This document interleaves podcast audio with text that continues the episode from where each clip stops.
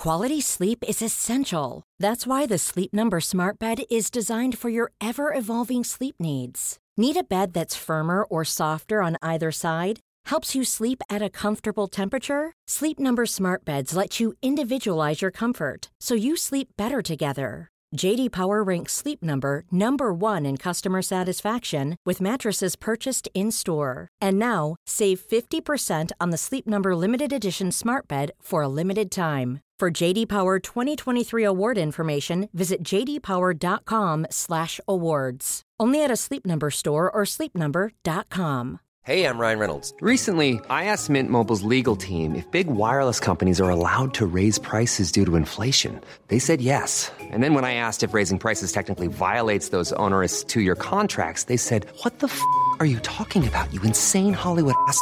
So to recap, we're cutting the price of Mint Unlimited from $30 a month to just $15 a month. Give it a try at mintmobile.com slash switch. $45 up front for three months plus taxes and fees. Promo rate for new customers for limited time. Unlimited more than 40 gigabytes per month. Slows. Full terms at mintmobile.com. Every day in America, 60 million packages are delivered. But we don't always know what's inside. He bent down to pick the package up. That's when the device detonated. Danger is everywhere, and no one is safe in Austin, Texas, as law enforcement hunts a serial bomber for 19 days. From Sony Music Entertainment, Campside Media, and Pegalo Pictures, this is Witnessed 19 Days. Subscribe on Apple Podcast to binge all episodes or listen weekly wherever you get your podcasts. Hello, everyone. Before I get started, just a quick update on two things that I'll be attending soon. In November, I'll be at the Hot Docs Podcast Festival, which goes from November the 6th to 11th at the Ted Rogers Cinema in Toronto. This year, the live shows include a bunch of my favorites. Uncover with the Missing and Murdered team, emceed by the Nationals' Ian Hanomansing, a live show from Canadaland, and Anna Maria Tremonti Live, plus a bunch more.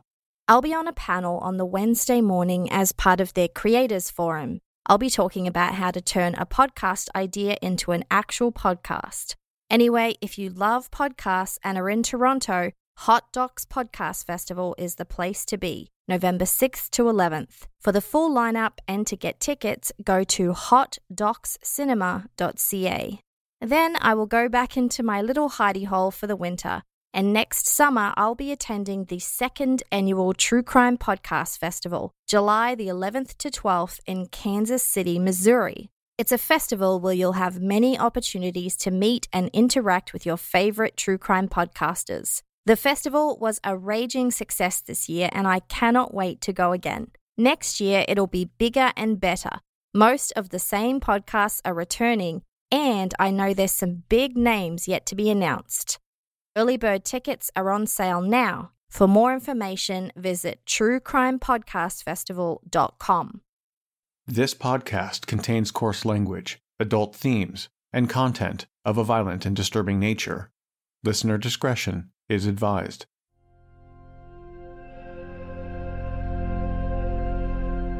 This is a historic story that takes place in Toronto, Ontario, the largest city in Canada.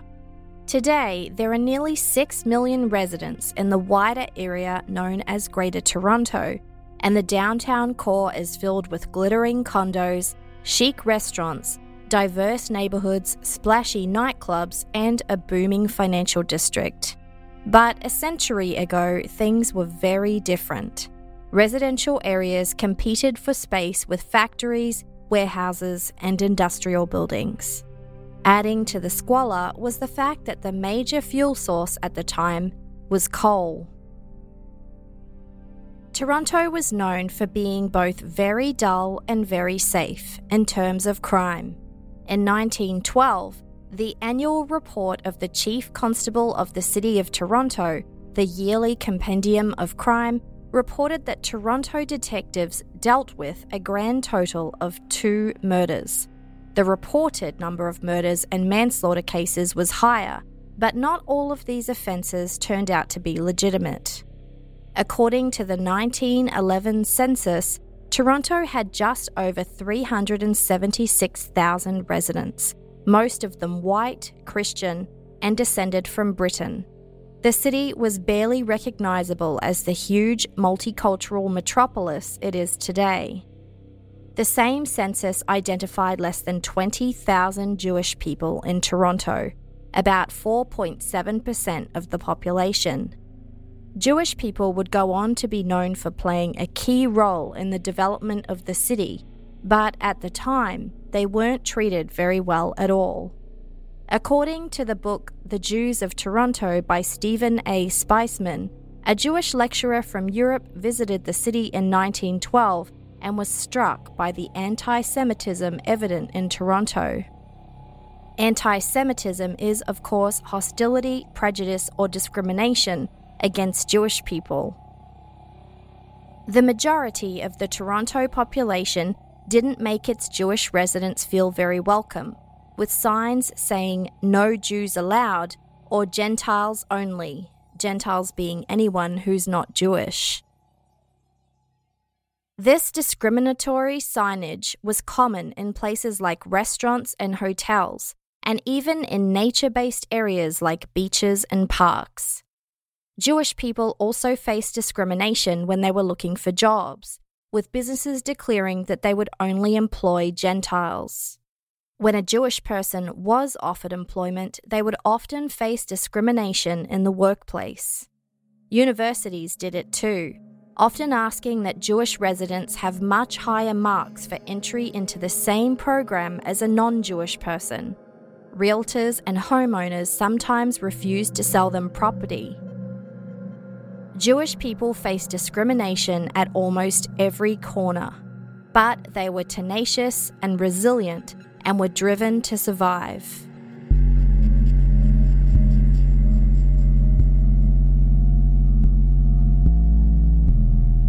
This is Kristi, and you're listening to Canadian True Crime, episode 53.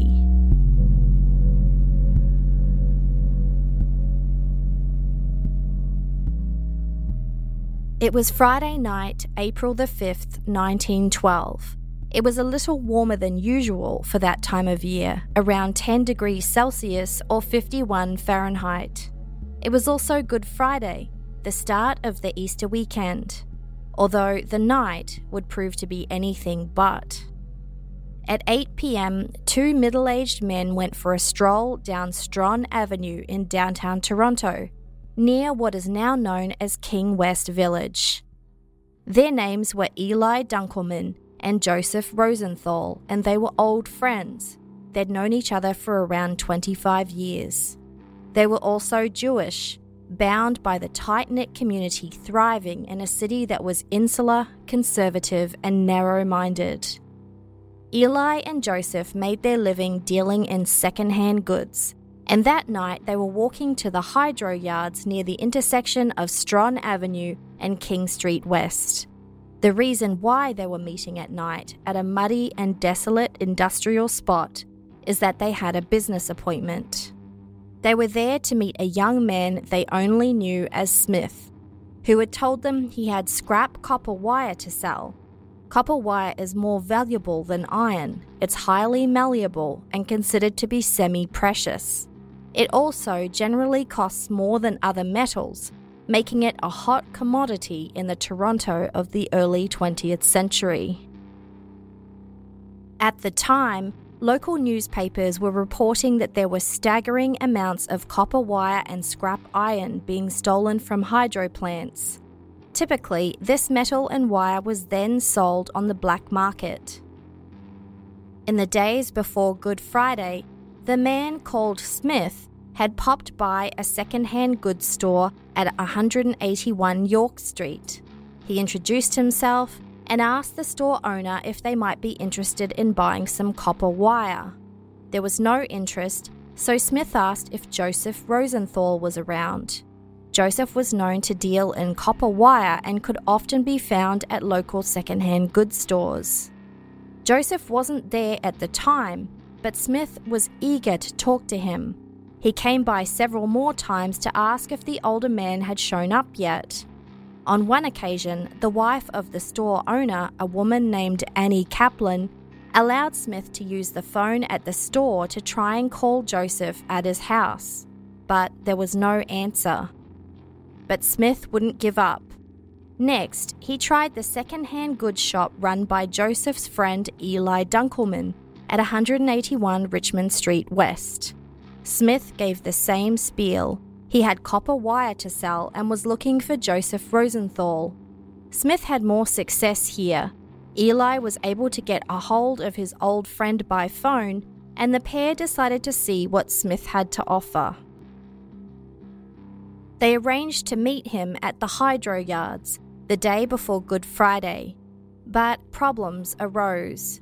Smith didn't have the copper wire with him, and he also wouldn't accept the check that Eli offered him. He insisted on cash only. The meeting was a bust. A second meeting was arranged for the following night, Good Friday. Smith would bring the goods, and Eli would bring the cash. The day of the meeting, Eli cashed his check for $60. He gave Joseph $15 and kept the rest of the money to take to their meeting. That $60 would be the equivalent of over $1,300 today, a decent amount of money, although hardly life changing. And certainly not enough to warrant the national attention, public outcry, and cabinet level debate that would come over the next year. A few people saw Eli and Joseph as they were walking towards the hydro yards. A local reverend called Henry Singer was milling about at the southwest corner of King Street West and Strachan Avenue when they walked by just before 8 pm. The reverend spoke briefly with them and then they continued on their way. As they got close to the yards, they saw that Smith was waiting for them out the front. He said he had the copper wire, but was inside the hydro yards and suggested that Joseph go with him first to have a look. Joseph was amenable to the idea, and the pair disappeared while Eli waited on the bridge. Ten minutes went by, twenty minutes, and finally, after half an hour, Smith reappeared. But he was by himself. Smith saw the older man's puzzled look and offered Eli the explanation that Joseph was engrossed in checking out the copper wire. Smith invited Eli to join him and offer his opinion too. This seemed like a reasonable enough suggestion, so Eli followed Smith into the muddy hydro yard. Out of the blue, Smith announced he saw lightning in the sky Eli glanced up and suddenly felt a sharp blow to his head by a blunt object. He fell to the ground. Then, as he looked up, he saw the object swinging towards him, smashing into his head again. Eli collapsed, unconscious, on the dark, muddy ground. He groggily came to just as the sun was rising. He looked around and realized that he was still in the hydro yard and that there was a hammer lying next to him. Eli couldn't see his friend Joseph anywhere. He also couldn't see any sign of Smith. He deduced that his money was also likely gone. He was right. Struggling to his feet, the dazed man stumbled out of the hydro yard. He tried to board a streetcar but was refused entry because he was covered in blood.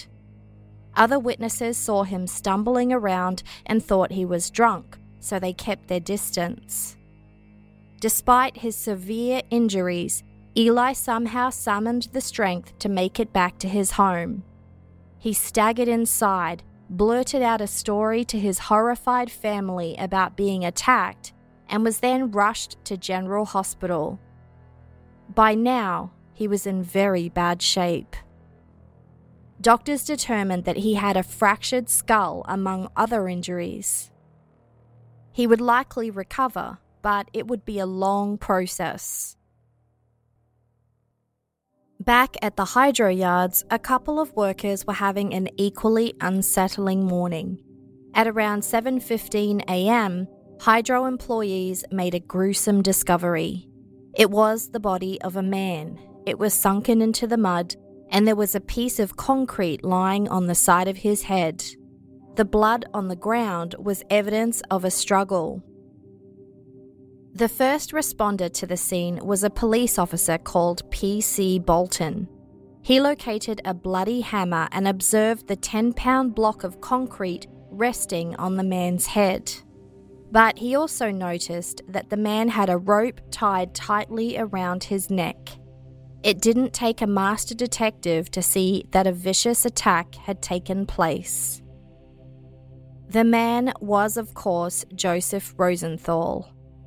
As police investigated the crime, he was buried in the cemetery of the McCaul Street Synagogue, which was the colloquial name for what is now part of the Beth Tzedec congregation.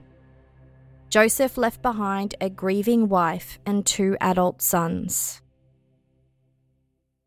It didn't take police long to find out that there'd been a young man asking around about Joseph Rosenthal in the week beforehand staff from the various secondhand goods stores he visited gave descriptions of the man to police. The Toronto Daily Star newspaper, as it was called at the time, reported that police were searching for a tall, thin man of about 25 years old in connection to the attack.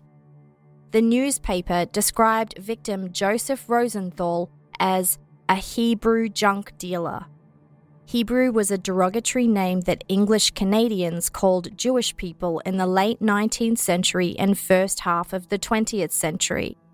The paper also labelled the seriously injured Eli Dunkelman in equally condescending terms. But despite the anti Semitism in Toronto, the city's police force investigated the murder of Joseph Rosenthal as they would any other murder. An article in the Globe and Mail noted that the entire detective headquarters staff became involved in solving the crime, chasing down almost a hundred clues. Authorities put together a $500 reward for information on the case, about $11,000 in today's currency. In the meantime, Eli Dunkelman was still in hospital, fading in and out of consciousness. Police desperately needed to speak with him to find out if the man they were looking for was in fact the same man responsible for the attack, but they needed to wait until he was coherent enough to question.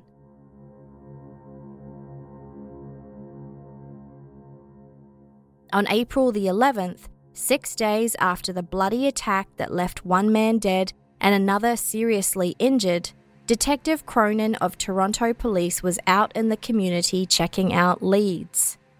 He showed up at another hydro substation. This one was located on Jarvis Street, a few kilometres away from where the attack took place. He knocked on the door and a hydro worker called Reginald Langmaid opened it. Reginald seemed somewhat excited, which made the detective suspicious. He questioned Reginald but the hydro worker was vague and avoided answering the questions directly. So, Detective Cronin decided to take a look around the station. He checked rooms, looked in cupboards, and then pushed open a door to a compartment containing sheet metal where he found a man hiding. The man matched the description of Smith, tall and thin and about 25 years old. Detective Cronin took both men to the police station, one on suspicion of murder and the other on suspicion of being a material witness.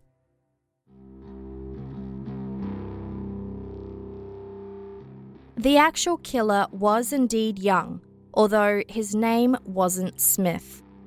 His real name was Charles Gibson, and he was a former hydro worker which was likely why he chose to meet at the Strachan Avenue hydro plant. Charles was 23 and lived with his parents in an apartment on Ontario Street. The police discovered that the day after Joseph Rosenthal and Eli Dunkelman were viciously attacked, Charles Gibson took a room at a boarding house at 288 Church Street, paying two weeks' rent in advance. Reginald Langmaid, the man who was harbouring the supposed fugitive, told police that Charles was actually his work friend, and the young man had showed up at his workplace asking if he could use the phone. Reginald agreed and let his friend inside. Shortly afterwards, there was, of course, a knock at the door. It was Detective Cronin. As Reginald went to answer the door, he said that Charles muttered something about needing to use the toilet and disappeared. Instead of using the toilet, though, he evidently hid in the compartment, and that's how he was found. It's not publicly known if Reginald knew anything about Charles's crimes or his fugitive status. In custody, Charles proved to be quite cooperative, but only to a point. He admitted to police that yes, he had set up a deal with Joseph Rosenthal and Eli Dunkelman, and yes, he had met them on two occasions, April 4th and April 5th, near the Strachan Avenue hydro plant. But he firmly denied having anything to do with the attacks on both men. Instead, he offered the following story. On that Good Friday, he met Joseph and Eli, but he said he wasn't alone. He was actually with two other hydro employees he used to work with. According to Charles, the five men chatted for a while and then Charles stepped away and went home, leaving his two friends to complete the copper wire sale. Next morning, he said he met up with his pals again and they gave him his cut from the copper wire deal $40. Strangely, he said the two friends didn't mention anything about attacking Joseph Rosenthal and Eli Dunkelman at the hydro yard. The implication was, of course, that his two friends were the actual culprits, but Charles couldn't offer any details on them other than their first names, Wilson and Alec. Charles went on to tell police that he used some of the $40 to buy new clothes. Meanwhile, the police searched Charles Gibson's new digs in the Church Street boarding house as well as the apartment he'd lived with his family before that on Ontario Street. They found a few interesting items. There was a pair of pants with blood spatter on them. On top of this, authorities discovered that Charles had sent a letter to his stepmother right after the killing. He wrote that he was abruptly leaving Toronto to go to Sudbury, Ontario, a town about 380 kilometres north, to take a job in the mines. In the letter, Charles told his stepmom that he'd come into some cash and implied that it was an advance payment from his new employer. Police might have been skeptical of Charles's alibi, but it didn't stop them from checking whether there were any other suspects connected to the hydro plant murder. Their investigation went nowhere. The press, meanwhile, were running stories about the underground scrap metal market in Toronto. It was hinted that Joseph Rosenthal and Eli Dunkelman might have been involved in this illicit trade. On April the 13th, eight days after the murder, the Globe wrote about a junk dealer who declared he'd recently obtained about $1,500 worth of scrap iron and copper wire directly from Hydro employees. The article went on to report that police said they had evidence to show that this dealer had been doing business with Eli and Joseph. Shortly after Joseph Rosenthal's murder, hydro authorities conducted an audit of their facilities. In May, it was revealed that the city's hydro system was short some £30,000 of copper wire worth around $3,000 the equivalent of roughly $68,000 today. This wire was almost certainly sold on the black market. Back at General Hospital, Eli Dunkelman had recovered sufficiently enough to speak with police. Constables brought their prime suspect, Charles Gibson, into Eli's hospital room for identification. Still a bit weak and woozy, Eli confirmed that Charles Gibson was, in fact, Smith, the man who attacked him at the hydro yards. And contradicting Charles's own story, Eli said there were no other assailants, no pals tagging along for the transaction. Police had already come to the same conclusion, so the search for other suspects was called off. Later that month, a coroner's inquest was called, a public hearing designed to get to the bottom of why someone died. A number of people were questioned. P.C. Bolton was asked about discovering the body of Joseph Rosenthal and the rope he saw around his neck. Another man called William Britt, a close neighbour of Charles Gibson's family at their apartment on Ontario Street, gave some pretty damning testimony about Charles's return to the residence at around 10:30 p.m. on Good Friday night.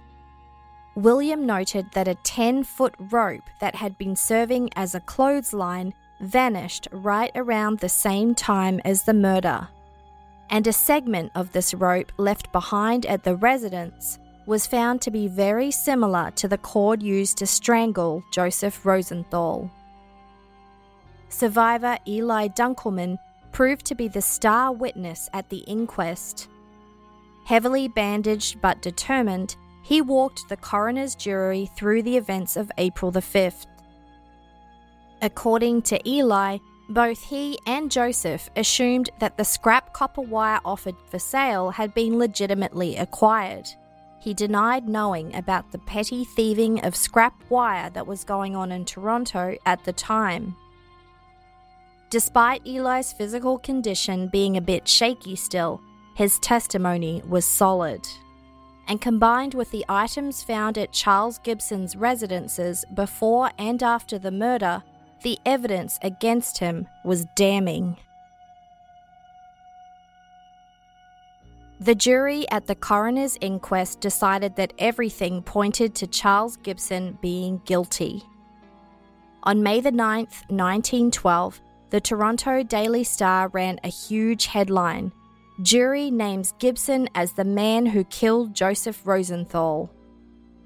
The next step would be a criminal trial. Charles Gibson pleaded not guilty, and his defense lawyer Aubrey Bond asked the judge to postpone the trial until November. The reason for this was so that the defense would have more time to try and track down the mystery pals, Wilson and Alec, who his client insisted were the actual killers. This was despite Eli Dunkelman's testimony that there were no additional people. The judge might have been dubious, but for the sake of a fair trial, he agreed to postpone things until the fall.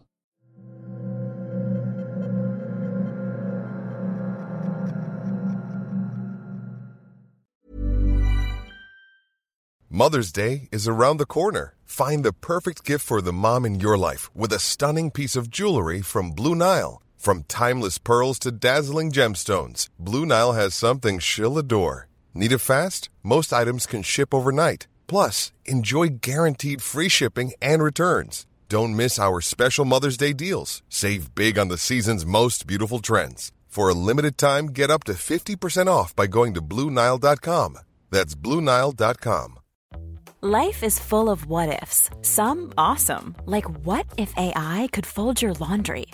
And some, well, less awesome, like what if you have unexpected medical costs? United Healthcare can help get you covered with Health Protector Guard fixed indemnity insurance plans. They supplement your primary plan to help you manage out of pocket costs. No deductibles, no enrollment periods, and especially no more what ifs. Visit uh1.com to find the Health Protector Guard plan for you.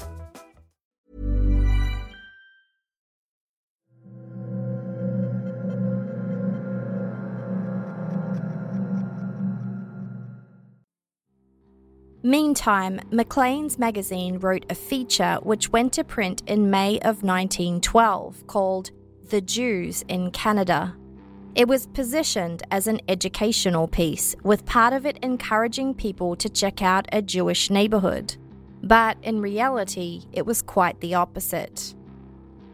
There is a remarkable colony of them north of Queen Street, in Toronto, in the district bounded on the east by Yonge and on the west by University Avenue. 25 years ago, there were no Jews there at all. Now, there is nothing but Jews.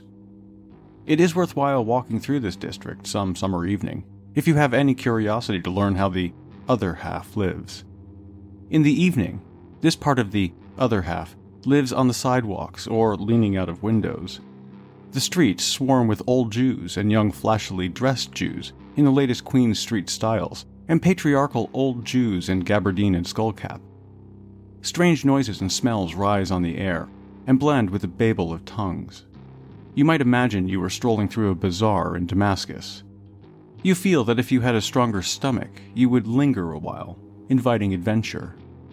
When you get home, you probably wonder what the medical health officer is about, that he permits it. Although this was supposed to be a positive report on the Toronto Jewish community, which was in the public eye thanks to the Joseph Rosenthal case, the anti Semitism dripped off every word. Charles Gibson's trial opened in late November of 1912 before Chief Justice Sir William Mulock. Eli Dunkelman testified again, along with 30 other witnesses for the Crown. Store owner Annie Kaplan testified about encountering Charles Gibson on multiple occasions at the York Street shop she managed with her husband. She told how Charles entered the store calling himself Smith, seemingly on a mission to find Joseph Rosenthal. Other items submitted into evidence included Charles's pants with the blood spatter, the bit of rope found at his family residence that was similar to that found around Joseph's neck, and of course the letter he wrote talking about how he was suddenly leaving for a job in Sudbury with a large sum of money. The defense introduced 15 witnesses, including Charles Gibson himself. Defense counsel Aubrey Bond admitted that he had failed to track down the two mystery men called Wilson and Alec, but said he did have witnesses who could put his client in the clear. These witnesses consisted of three soldiers from Stanley Barracks, a military base located on the shoreline of Lake Ontario.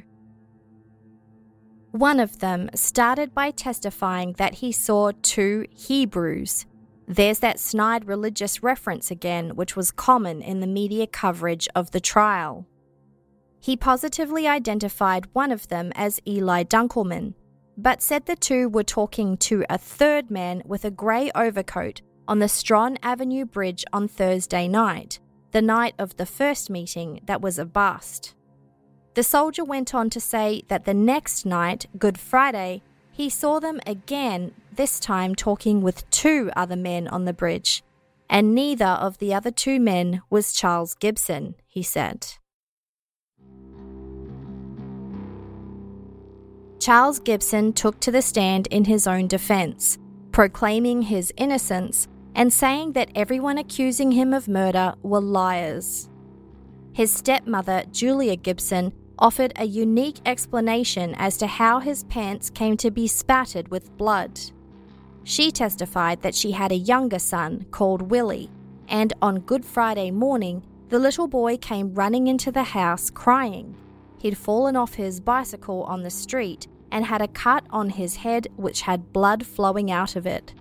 According to Julia, 23 year old Charles took the little boy and bathed his injury, and this is how he got the blood spatter on his pants. With this alternative theory lingering in the air, Charles's lawyer Aubrey Bond told the jury that the prosecution's case rested almost entirely on the testimony of Eli Dunkelman. He then suggested that Eli was more villain than victim, implying that's how he sustained his injuries. Quote, How do we know Dunkelman didn't do the killing?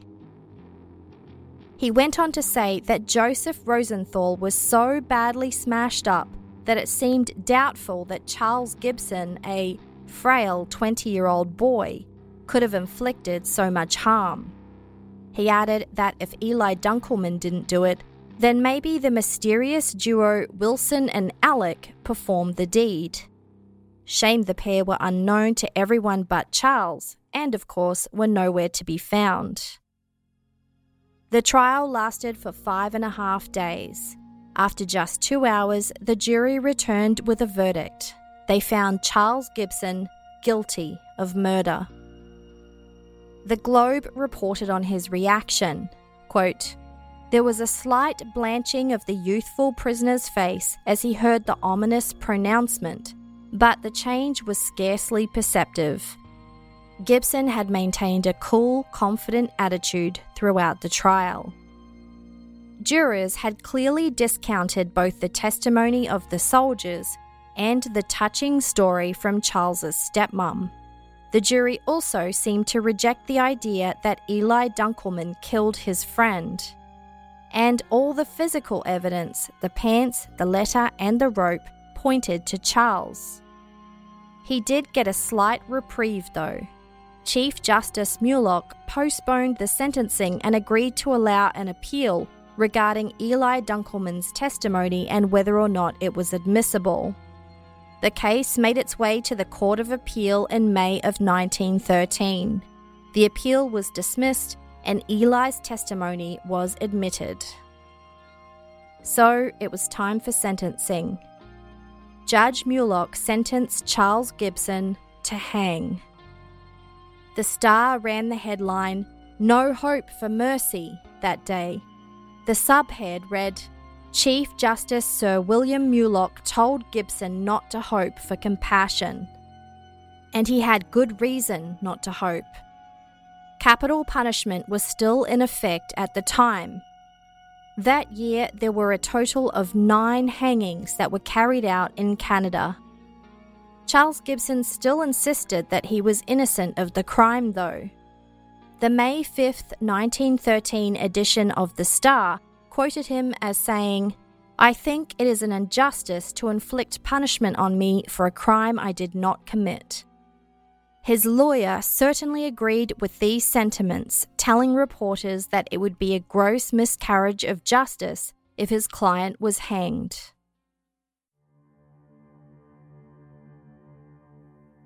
As it turned out, many people agreed with Aubrey Bond, though not necessarily because they thought his client was innocent. In early October, both the Minister of Justice and the federal cabinet turned down an appeal and upheld the sentence. Charles Gibson was scheduled to hang about a week later on October the 9th, 1913. Toronto law firm Lennox and Lennox had other ideas, however. The firm organised a campaign to get Charles Gibson's sentence commuted to life in prison. Partner Keith Lennox told The Star that their actions were caused partly because Charles Gibson was young, at just 23 years of age, but also because they felt there was a pronounced feeling that he was not guilty. Torontonians were asked to sign petitions requesting that Charles Gibson be spared the noose. These petitions were placed in stores, restaurants, churches, and other public places around Toronto. According to the Globe, there were over 700 petitions circulating around the city. The work was carried out on an organised basis, a large part of it under the direction of a mission worker who, along with an Anglican clergyman, visited Charles Gibson at the jail in the week before he was condemned to die. Several prominent figures also signed on, including Toronto Mayor Horatio Hocken and members of Provincial Parliament or MPPs. Also to sign on was Sir Henry Pellatt, the wealthy financier who was in the midst of constructing his famous imitation castle, Casa Loma, in a wealthy Toronto neighbourhood. People signed the Gibson petitions for a wide variety of reasons. Some felt that Charles Gibson had indeed been wrongly convicted. Others simply opposed the death penalty. The campaign also received strong support from the Jewish community. Despite the lack of compassion and respect that they had been given, they showed immense compassion to Charles Gibson, who was not Jewish. The Globe noted that the petition contained the names of 1,700 Jewish people and even included Joseph Rosenthal's son, Harry Rosenthal. In a letter to the acting Federal Minister of Justice, W.T. White, Harry Rosenthal explained why he wanted to spare the life of the man who brutally killed his father. The quote has been edited for clarity, but it says As the son of the late Joseph Rosenthal, I request that you show clemency to Charles Gibson. Firmly, as I'm convinced that he's guilty, I, in accordance and following the teachings of the Hebrew religion to show mercy to others, sincerely request that you use your power to commute his sentence to that of life imprisonment. Toronto Mayor Hocken also sent off a note to the Justice Minister requesting clemency. He said, The people of Toronto are deeply concerned over the fate of Charles Gibson. They are practically unanimous in the desire that the death sentence be commuted to life imprisonment. The Toronto Star reported that never before in the history of Ontario has such vigorous efforts been taken to save a man from the gallows. In the end, over 60,000 people signed petitions to commute Charles Gibson's sentence. Politician and lawyer Thomas Herbert Lennox, who represented North York in the Ontario legislature, took the petitions to Ottawa and presented them to the federal cabinet on October the 6th, pleading Charles Gibson's case. He was accompanied by several senior figures for support Sir Henry Pellatt from Casa Loma, two reverends, including one from Bloor Street Presbyterian Church, Charles Gibson's spiritual advisor, and a rabbi from Holy Blossom Temple on Bathurst Street.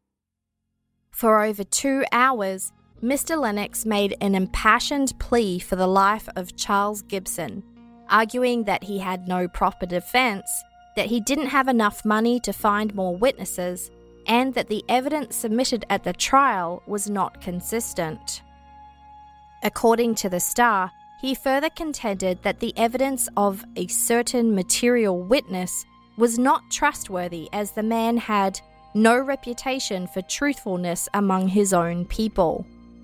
The Star didn't specify whether or not Lennox was referring to the testimony of Eli Dunkelman, who, of course, had already had his testimony appealed and then declared admissible. So, if Eli was the material witness Lennox was talking about, the lawyer's comments were condescending at best and anti Semitic at worst. More pleading was conducted the following day. The message carried by all of these impassioned pleas and the huge number of signatures was successful. On October the 7th, 1913, the Canadian Cabinet agreed to commute Charles Gibson's life. He would not be hanged, but would be kept in jail for the rest of his life. The Globe reported on the reaction from Charles Gibson, saying, there was no outward demonstration on the part of the young man when the news was conveyed to him, as he is very unemotional. He made no remark of note. There is no doubt that he was greatly relieved. A decision was made to transfer Charles Gibson to the Kingston Penitentiary to serve out his sentence. He was taken there in mid October of 1913. Charles Gibson, however, did not escape death for long. While in Kingston Penitentiary, he developed tuberculosis, and when he reached the final stages of the disease, he was released on parole into his family's care. Charles Gibson died aged 31 at his stepmother's Toronto home on July 22, 1920, still proclaiming his innocence to the very end. While he was almost certainly guilty, his case underlined an amazing capacity for forgiveness on the part of an oppressed religious community, including, of course, the son of Joseph Rosenthal himself. The case inspired an unprecedented public outcry at a time when hanging was still routinely applied for the most serious of offences capital punishment would not be formally abolished in Canada until 1976. What was clear, though, was that a large segment of the public already had misgivings about the death penalty. as evidenced by the large scale effort to spare the life of a man who murdered a merchant in a hydro yard in Toronto on Good Friday 1912. Anti Semitism has a long history in Canada, and despite some improvement in the last century, it still affects Jewish people today. According to the 2018 Hate Crime Statistical Report by the Toronto Police Service, Jewish people remained the single most targeted victim group, followed by Black, Muslim, and LGBTQ communities. In fact, Jewish people have been the single most targeted group in Toronto since at least 2006. While hate crimes can take on several different forms, including physical assault, verbal threats, and online hate propaganda, according to the report, the Jewish community was the most frequently victimized group in the category of mischief, involving property damage through graffiti and other forms of vandalism. Also in 2018, a major study was conducted by the Environics Institute for Survey Research in partnership with the U of T and York University. The 2018 survey of Jews in Canada found that almost 4 in 10 Canadian Jewish people reported having experienced discrimination in the past five years. Almost 4 in 10 reported that they've downplayed being Jewish in certain types of situations, like in the workplace and when travelling outside the country. And 1 in 10 reported being called offensive names or snubbed in a social setting over the previous year, just because they're Jewish.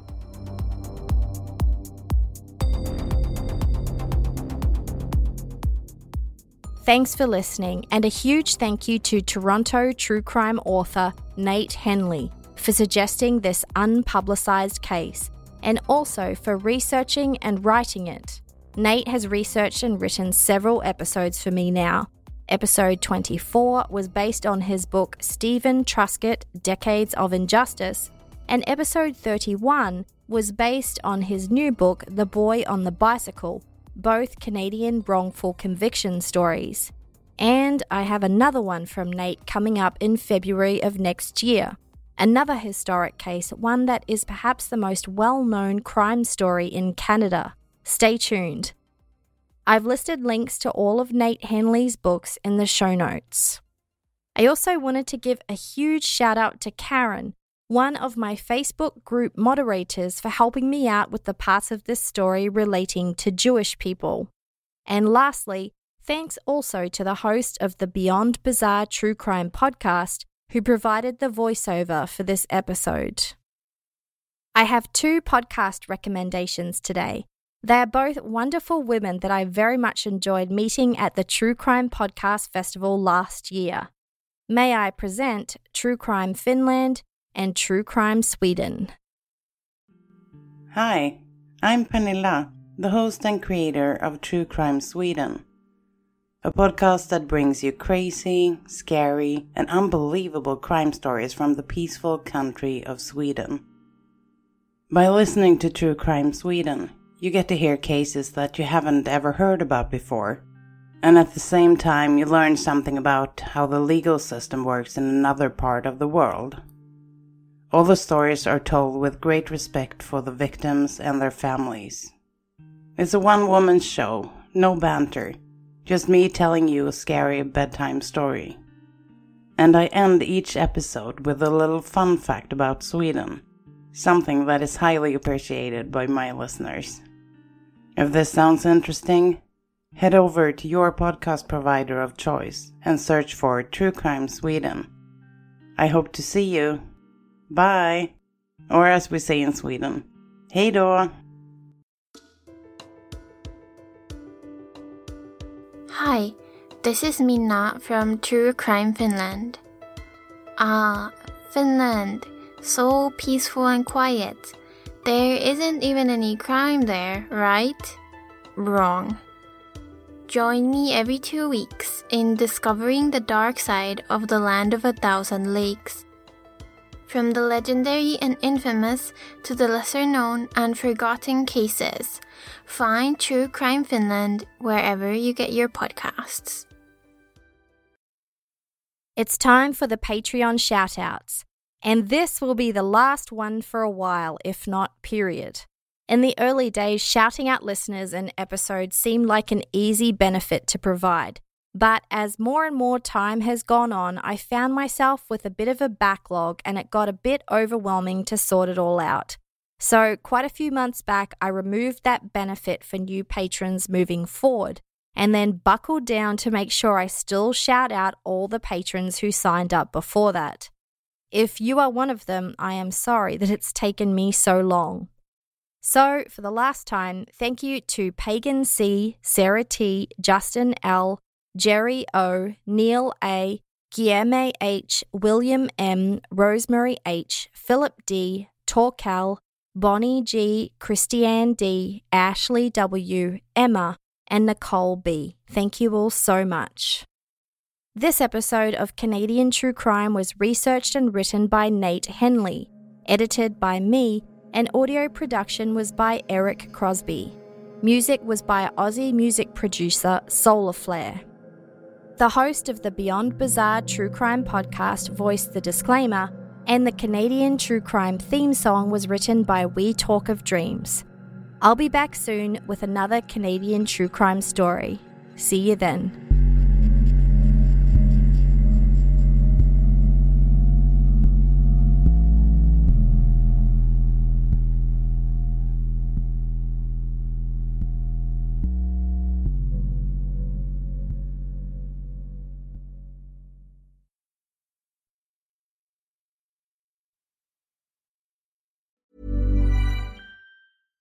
Even when we're on a budget, we still deserve nice things.